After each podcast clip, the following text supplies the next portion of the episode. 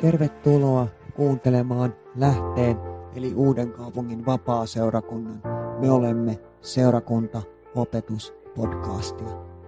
Lisätietoa seurakunnastamme muun muassa kokouspäivämääristä ja kellonajoista löydät verkkosivuiltamme osoitteesta lahdeseurakunta.net. Antoisaa kuunteluhetkeä. Eli mä luen yhden Jeesuksen kertomista vertauksista ja jaan sen pohjalta nousseita ajatuksia. Tiedän, että suurimmalle osalle teistä kertomus pojasta on todella tuttu, mutta muistin virkistämiseksi luemme tekstin kuitenkin. Eli tämä on Luukas 15 ja jakeesta 11 eteenpäin.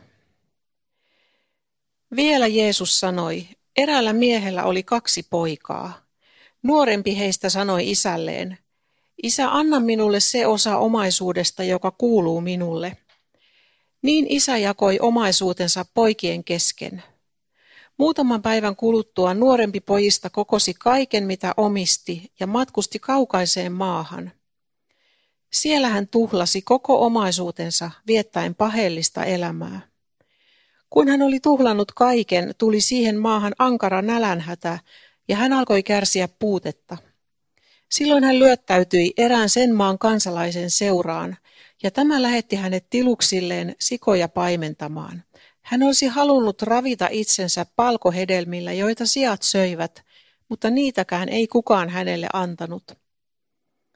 Silloin hän meni itseensä ja sanoi, kuinka monella minun isäni palkkalaisella on yllin kyllin leipää, mutta minä kuolen täällä nälkään. Minä nousen ja menen isäni luo ja sanon hänelle, Isä, minä olen tehnyt syntiä taivasta vastaan ja sinun edessäsi. En ole enää sen arvoinen, että minä, minua kutsutaan pojaksesi. Tee minut yhdeksi palkkalaisistasi.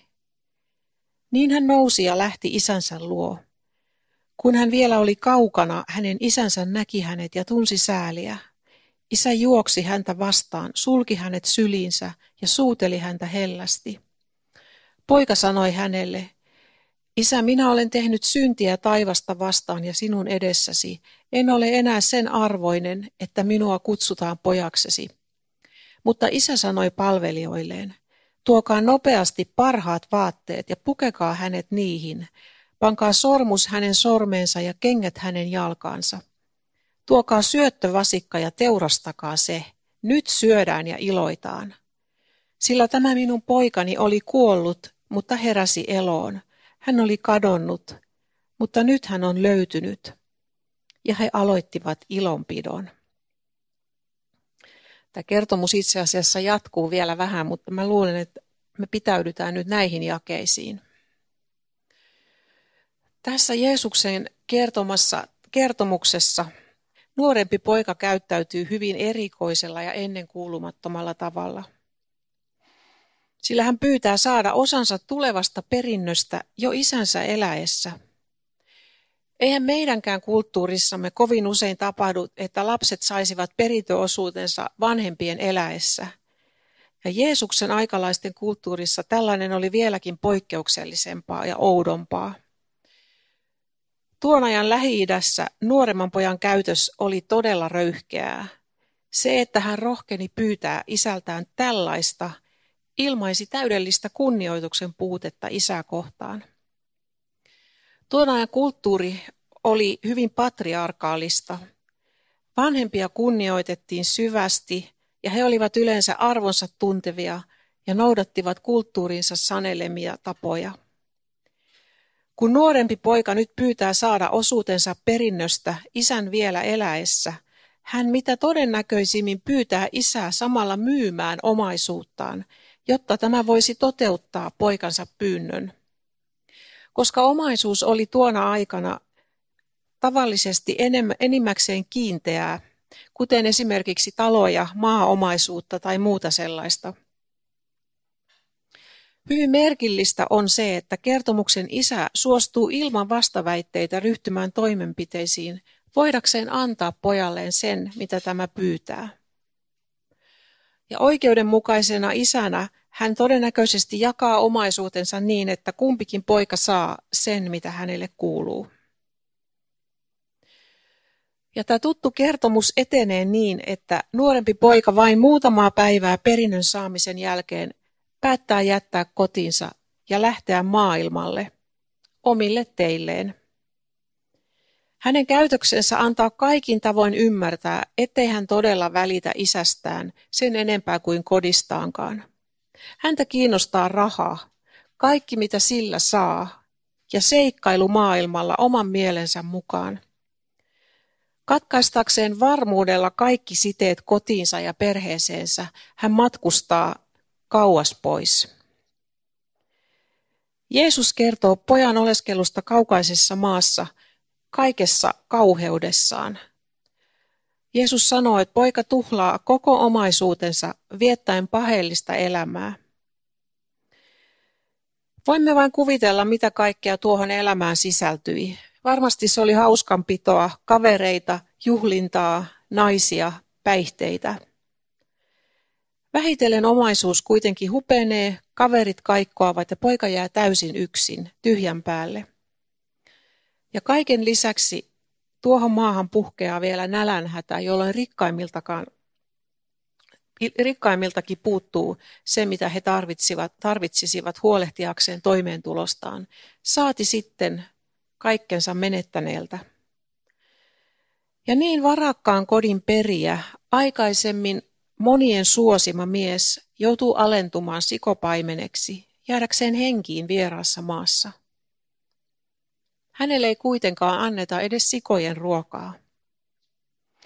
Ja silloin tämän pojan sisimmässä tapahtuu jotain käänteen tekevää. Hän muistaa, millaista elämä oli isän kodissa. Jeesuksen kuuluisa sanonta, hän meni itseensä, kuvaa sitä hetkeä, jolloin poika pysähtyy todella miettimään elämäänsä, ymmärtäen jotain siitä, mihin kurjuuteen hänen väärät valintansa ovat hänet johtaneet.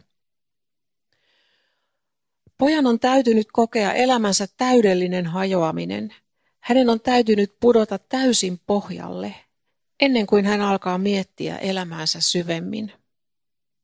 On jotenkin surullista ajatella, että vasta pelko nälkäkuolemasta saa hänet ajattelemaan lapsuuden kotiaan ja paluuta sinne. Tosiasiassa pojan kuoleminen on alkanut jo paljon aikaisemmin, se alkoi siitä hetkestä, kun hän sulki takanaan isänsä kodin oven ja alkoi kulkea yhä kauemmas kaikesta, mitä koti hänen elämässään edusti. Hän alkoi pikkuhiljaa kuolla sisäisesti. Ehkä sinunkin elämässäsi on ollut jokin hetki tai ajanjakso, jolloin olet tehnyt yhden tai useamman huonon valinnan – joiden seurauksena sun elämäsi on alkanut kulkea väärään suuntaan. Et ehkä ymmärtänyt sitä silloin, mutta nyt jälkeenpäin näet asian selvästi ja kadut hetkeä, jolloin teit kyseiset valinnat. Tai ehkä elämäsi lähti väärään suuntaan, koska sait jo alun perin huonot lähtökohdat ihan itsestäsi riippumatta. Ikään kuin toiset olisivat saaneet sanella, mitä päätöksiä teet ja näin ohjata sinua huonoon suuntaan. Jeesuksen kertomuksessa ei mainita, millaista seuraa tuhlaajapojalla oli, mutta arvata saattaa, että se ei ollut hyvää eikä rakentavaa. Moni meistä tietää omasta kokemuksestaan, miten suuri ja tuhoisa vaikutus vääränlaisilla ystävillä voi olla. Pojan tuhlattua kaiken omaisuutensa ja nälänhädän tullessa maahan – ei ollut ystävistä enää tietoakaan. Kukaan ei jäänyt häntä auttamaan. Mutta se, mikä oli valtavan lohdullista tuhlaajapojan onnettomassa tilanteessa, oli se, että hänellä oli mahdollisuus tehdä elämässään vielä täyskäännös, palata isän kotiin.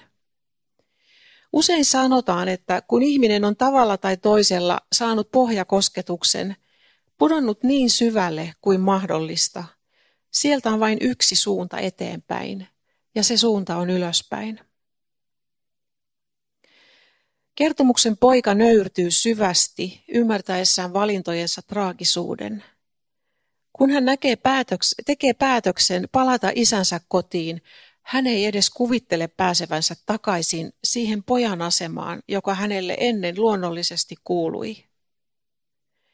Jo ennen lähtöään kohti kotia hän suunnittelee sana sanalta puheen, jonka aikoo pitää kohdatessaan jälleen isänsä. Isä, minä olen tehnyt syntiä taivasta vastaan ja sinun edessäsi. En ole enää sen arvoinen, että minua kutsutaan pojaksesi. Tee minut yhdeksi palkkalaisistasi. Pojan päätös lähteä takaisin kotiin vaati paitsi nöyryyttä, myös rohkeutta. Onhan niin, että kun olemme kulkeneet elämässämme kyllin kauan tiettyyn suuntaan, vaatii sekä nöyryyttä että rohkeutta vaihtaa suuntaa. On monia ihmisiä, jotka tietävät kulkevansa kohti omaa tuhoaan, mutta eivät kuitenkaan halua tai uskalla tehdä päätöstä suunnan muutoksesta. Saatamme tuollaisessa tilanteessa pelätä monia asioita, kun me mietimme muutosta. Tunnemme häpeää ja syyllisyyttä eletystä elämästä, kipua, pettymystä joko itseemme, muihin ihmisiin tai itsensä Jumalaan, tai ehkä kaikkiin mainitsemiini. Jumala kuitenkin kutsuu jokaista väärään suuntaan kulkevaa menemään itseensä, miettimään tosissaan, mikä on tärkeintä elämässä, mihin väärään suuntaan kulkeminen lopulta johtaa, ja myös miten ihmeellisellä tavalla täyskäännös voi muuttaa ihmiselämän. Kyseinen Jeesuksen kertomus alkaa kodista ja päättyy kotiin. Kodin merkitys ihmiselle on valtavan suuri. Olemme todennäköisesti kaikki syntyneet jonkinlaiseen kotiin, varttuneet jossain kodissa, toiset useammissakin. Ja tuon tai noiden kotien merkitys siinä, millaisiksi olemme ihmisinä muovautuneet, on valtavan suuri. Ehkä sinun kodissasi eivät asiat olleet kovinkaan hyvin. Ehkä et saanut kokea isän ja äidin ehdotonta rakkautta, niin kuin jokaisen lapsen tulisi saada kokea. Kenties jouduit jopa pelkäämään omia vanhempiasi tai jompaa kumpaa heistä. Tai ehkä et koskaan saanut tulla tuntemaan omaa isäsi tai äitiäsi. Maailma on täynnä surullisia kertomuksia epätäydellisistä ja huonoista lapsuuden kodeista, minkä seurauksena ovat miljoonat väärään suuntaan kulkeneet ihmiselämät. Jeesuksen kertomuksessa isän koti on hyvä paikka. Tämä on varmaa kaiken sen perusteella, mitä Jeesus kertoo tuhlaajapojan isän käyttäytymisestä. Kertomuksen isä kuvaa Jumalaa, joka haluaa olla jokaisen ihmisen hyvä, rakastava, täydellinen isä. Ja koti kuvaa yhteyttä tuohon rakastavaan isään, Jumalaan. Useimmat ihmiset käyttäytyvät kuitenkin täsmälleen tuhlaajapojan tavoin. Heillä on kiire pois isän kotoa, Jumalan luota, elämään itsenäistä ja itsekästä elämää oman mielensä mukaan. Harvoin tulemme ajatelleeksi sitä surua ja tuskaa, jota Jumala tuntee. Hän, joka on meidän oikea isämme. Kun sanomme hänelle hyvästit ja lähdemme kulkemaan omia teitämme, hyläten hänen rakkautensa. Mietitään vielä hetki Jeesuksen kertomuksen isän käyttäytymistä. Kuten jo totesimme, on hyvin erikoista, että poika pyysi häneltä perintöä, perintöosuuttaan en, ennenaikaisesti. Ja vielä erikoisempaa on se, että isä suostuu ilman vastaväitteitä antamaan pojalleen sen, mitä hän pyytää. Koska nyt siis Jeesus haluaa tämän vertauksen avulla osoittaa, millainen Jumala on, voimme ymmärtää isän teon vain yhdellä tapaa.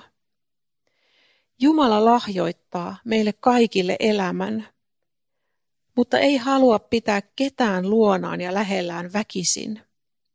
Kenenkään ei ole pakko elää uskovaisena. Jumala päästää meidät kulkemaan hyvinkin kauas itsestään, mikäli me niin haluamme. Hän on antanut jokaiselle vapaan tahdon, eikä vaadi keneltäkään lojaalisuutta tai rakkautta itseään kohtaan. Kaikki suhteessamme Jumalaan on vapaaehtoista. Vaikka Jumala tuhlaajapojan isän tavoin näkee, miten pahasti me eksymme ja rikomme itsemme lähtiessämme pois hänen luotaan, hän kunnioittaa valintojamme ja antaa meidän mennä.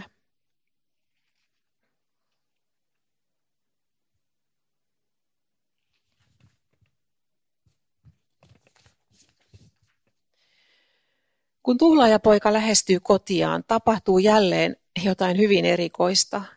Jotain, mikä poikkeaa täysin tuon ajan tavoista ja kulttuurista.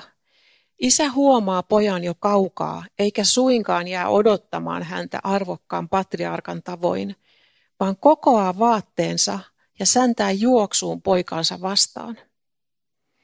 Arvonsa tuntevat patriarkat eivät ylipäänsä juosseet kyseisessä kulttuurissa – heidän arvolleen oli sopimatonta nostaa viittojensa vaatteidensa liepeet, jolloin heidän säärensä paljastuisivat, niin kuin juostessa oli pakko tehdä. Mutta isän rakkaus ja ikävä poikansa kohtaan ylitti monin kerroin hänen arvokkuutensa ja asemansa saneleman kunniallisen käytöksen. Kun ajattelemme pojan tekoja ja käytöstä siitä lähtien, kun hän pyysi saada perintönsä ennenaikaisesti, meillä on täysi syy olettaa, että isä tuntee loukkaantumisen ja vihan tunteita ja hautoo kenties jopa kostoa tai ainakin miettii sopivaa rangaistusta holtittomalle pojalleen. Isä ei kuitenkaan ilmaise mitään tällaista, vaan kohdatessaan resuisen, likaisen, kaikensa, kaikensa menettäneen poikansa – Isän sydämen täyttää rakkaus ja sääli, ja hän kietoo käsivartensa pojan ympärille, sulkee hänet hellään syleilyyn ja vieläpä suutelee poikaa. On huomion arvoista, että kaikki tämä tapahtuu ennen kuin poika on ehtinyt edes avata suutaan pyytääkseen anteeksi pahoja tekojaan. Tämän jälkeen poika sitten lausuu ne sanat, jotka hän on miettinyt valmiiksi ja joita hän mitä todennäköisimmin on kerrannut ja toistellut mielessään koko kotimatkansa ajan. Isä, minä olen tehnyt syntiä taivasta vastaan ja sinun edessäsi. En ole enää sen arvoinen, että minua kutsutaan pojaksesi. Ja siihen pojan suunnittelema puhe katkeaa, sillä isällä on jo kova kiire järjestää suurta kotiintulojuhlaa poikansa kotiintulon kunniaksi. Eikö isän käytös olekin lähes käsittämätöntä? Hän ei odota edes pojan anteeksi pyyntöä. Hän ei edellytä tämän nöyrää anelua päästä edes yhdeksi tilan palvelijaksi, niin kuin poika itse on suunnitellut. Ei. Isä aikoo järjestää parhaat mahdolliset kekkerit juhlistamaan pojan kotiin paluuta. Hän käskee palvelijoitaan pukemaan pojan nopeasti talon parhaisiin vaatteisiin, tuomaan jopa sormuksen hänen sormeensa sekä teurastamaan syöttövasikan juhlaa varten. Tämä jos mikä osoittaa, että poika saa täydellisesti takaisin sen aseman, joka hänellä oli isänsä kotona asuessa. Lihan syöminen tuon ajan kulttuurissa ei ollut suinkaan päivittäistä – Syöttövasikka oli kaikkein kalleinta lihaa, mitä oli saatavilla, eikä sellaisia teurastettu, ellei ollut jotain aivan erityistä syytä juhlaan. Isä myös kertoo, miksi hän on niin riemuissaan poikansa paluusta. Tämä minun poikani oli kuollut, mutta heräsi eloon. Hän oli kadonnut, mutta nyt hän on löytynyt. Tuon ajan kulttuurissa pojan käytös oli ylittänyt niin täysin kaikki kohtuuden rajat, että häntä todellakin pidettiin kuolleena omalle perheelleen ja yhteisölleen. Mutta isän mielessä hän oli kuollut ennen kaikkea siksi, että isällä ei ollut ollut minkäänlaista tietoa hänen olinpaikastaan ja tekemisistään. Sen vuoksi, että suhde häneen oli täysin katkennut. Isä myös ymmärsi pojan viettämän huonon elämän ajaneen hänet sisäiseen kuolemaan. Me ollaan pitkään käsitelty tätä vertausta ja haluan sanoa, että mun mielestäni tämän vertauksen tärkein opetus on osoittaa meille, millainen Jumala on. Näyttää meille, miten valtava on Jumalan armo ja rakkaus meitä epäonnistuneita syntisiä ihmisiä kohtaan. Kuten mä jo aikaisemmin totesin, niin kodin merkitys on vertauksessa keskeinen. Koti kuvaa läheistä suhdetta Jumalaan, elämää hänen yhteydessään. Usein onkin niin, että kun joku ihminen tulee uskoon, niin hän kuvaa sitä kokemansa tunnetta ikään kuin kotiin tuloksi. Ihminen, joka on etsinyt ja harhaillut ja halunnut löytää elämälleen sisällön, tarkoituksen ja mielekkyyden, kokee uskoon tulonsa myötä yhtäkkiä tullensa kotiin, löytäneensä vihdoin kaipaamansa rauhan, levon ja täyttymyksen tunteen. Jotain sellaista, mitä ei ole voinut löytyä mistään muualta. Ehkä sinäkin kaipaat kotiin. Tuhlaajapojan tavoin saatat ajatella, ettei sinulla ole enää paikkaa eikä oikeutta kokea anteeksi antoa tai aloittaa alusta yhdessä Jumalan kanssa. Ehkä et ole koskaan tuntenut Jumalaa, ja siksi sinua pelottaa ja arveluttaa lähestyä häntä. Tai ehkä olet uskonut häneen jo vuosia, mutta koet silti yhä uudelleen epäonnistuvasi ja alittavasi sen riman, johon sinun mielestäsi tulisi yltää. Minullakin on usein se tunne, etten täytä niitä odotuksia, joita kuvittelen Jumalan minulle asettaneen. Usein löydän itseni miettimästä masentuneena kaikkia epäonnistumisiani. Oma isäni, joka on nyt ollut taivaassa jo liki 20 vuotta, oli uskova mies, vakaa kristitty. Oman rikkinäisyytensä vuoksi hän ei kuitenkaan kyennyt osoittamaan lapsilleen rakkautta, vaan käyttäytyi ankarasti ja vaativasti. Ja sen seurauksena mä omaksuin jo lapsuudessa hyvin vaativan ja ankaran Jumalakuvan. Jumala on hoitanut minua vuosikymmenten aikana tähän isähaavaan liittyen – todella paljon ja olen saanut nähdä, että hän on sangen toisenlainen kuin se Jumala, johon mä mielestäni tutustuin lapsuudessa. Se valheellinen kuva Jumalasta. Kuitenkin, niin kuin sanoin, niin yhä, yhä uudelleen mä kaipaan vahvistusta sille, että olen Jumalan hyväksymä ja rakastama sellaisena kuin olen. Ja tähän liittyen mä haluan kertoa ennen kuin lopetan erään unen, jonka Jumala näytti minulle viime kesänä. Mä näin hyvin harvoin unia, joilla olisi jotain merkitystä, jotka jäävät mieleen. Mutta tämä on yksi niitä unia, jonka mä tulen varmaan muistamaan elämäni loppuun asti. Tuossa unessa mä koin itseni jälleen kerran epäonnistuneeksi ja huonoksi. Mä mietin virheitä, joita olin tehnyt. Ja yhtäkkiä mun oma isäni seisoi vieressäni ja mä aloin juuri alkaa, tai ajoin alkaa tunnustaa hänelle kaikkia epäonnistumisiani, luettelemaan niitä virheitä ja syntejä, joita olin tehnyt, kun mä katsoin häneen. Ja mä huomasin hänen ilmeensä. Hänen kasvoillaan oli säteilevä, aivan kirkastunut hymy. Ja se oli niin ihmeellinen, että mä en pysty sitä ku- sanoin kuvailemaan. Sitä seurasi Jälleen sanoin kuvaamattoman ihana ja lämmin halaus, joka oli niin täynnä rakkautta, että mä pysty todellakaan sitäkään laittamaan sanoiksi.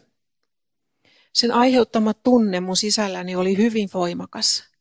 Ja merkillistä oli, että siinä hetkessä, kun isä halasi minua ja hymyili minulle, mä tiesin, että hän tiesi minusta aivan kaiken. Hän näki jokaisen virheeni ja epäonnistumiseni. Ja hän ikään kuin näki mun lävitseni, mutta hän ei välittänyt synneistäni, koska hänen rakkautensa oli niin paljon suurempi kuin kaikki mun epäonnistumiseni yhteensä. Mä koin ihan mielettömän suurta huojennusta ja iloa isän halatessa minua. Herättyäni mä tajusin heti, että Jumala oli näyttänyt minulle jotain siitä, millaista on hänen rakkautensa. En tiedä miksi. Jumala valitsi tehdä sen näyttämällä siinä unessa minun omaa isäni, joka on taivaan kirkkaudessa hänen luonaan. Tällainen Jumala meillä on. Hän odottaa jokaista ihmistä kotiin, yhteyteensä. Vaikka olisimme sotkeneet elämämme kuinka pahoin tahansa, hän ottaa meidät vastaan avosylin, jos hänen luokseen palaamme. Jumala on valmis antamaan anteeksi kaikki syntimme ja lankeemuksemme, koska hänen poikansa Jeesus kantoi kerran koko ihmiskunnan synnit ristille. Ja kuollessaan tuolla ristillä sovitti meidän rikkomuksemme. Näin Jumala itse maksoi korkeimman mahdollisen hinnan meidän pelastumisestamme. Siksi ei ole olemassa mitään järkevämpää, viisaampaa, kauaskantoisempaa ja parempaa tekoa kuin päättää palata oikeaan kotiimme, jonka löydämme vain Jumalan yhteydessä, uskoessamme Jeesuksen pelastustekoon. Juuri sinä, ystäväni, olet tervetullut taivaalliseen kotiin. Isän luo. Älä sen tähden enää viivyttele, vaan lähde jo tänään liikkeelle oikeaan suuntaan, kohti todellisen isäsi kotia. Amen.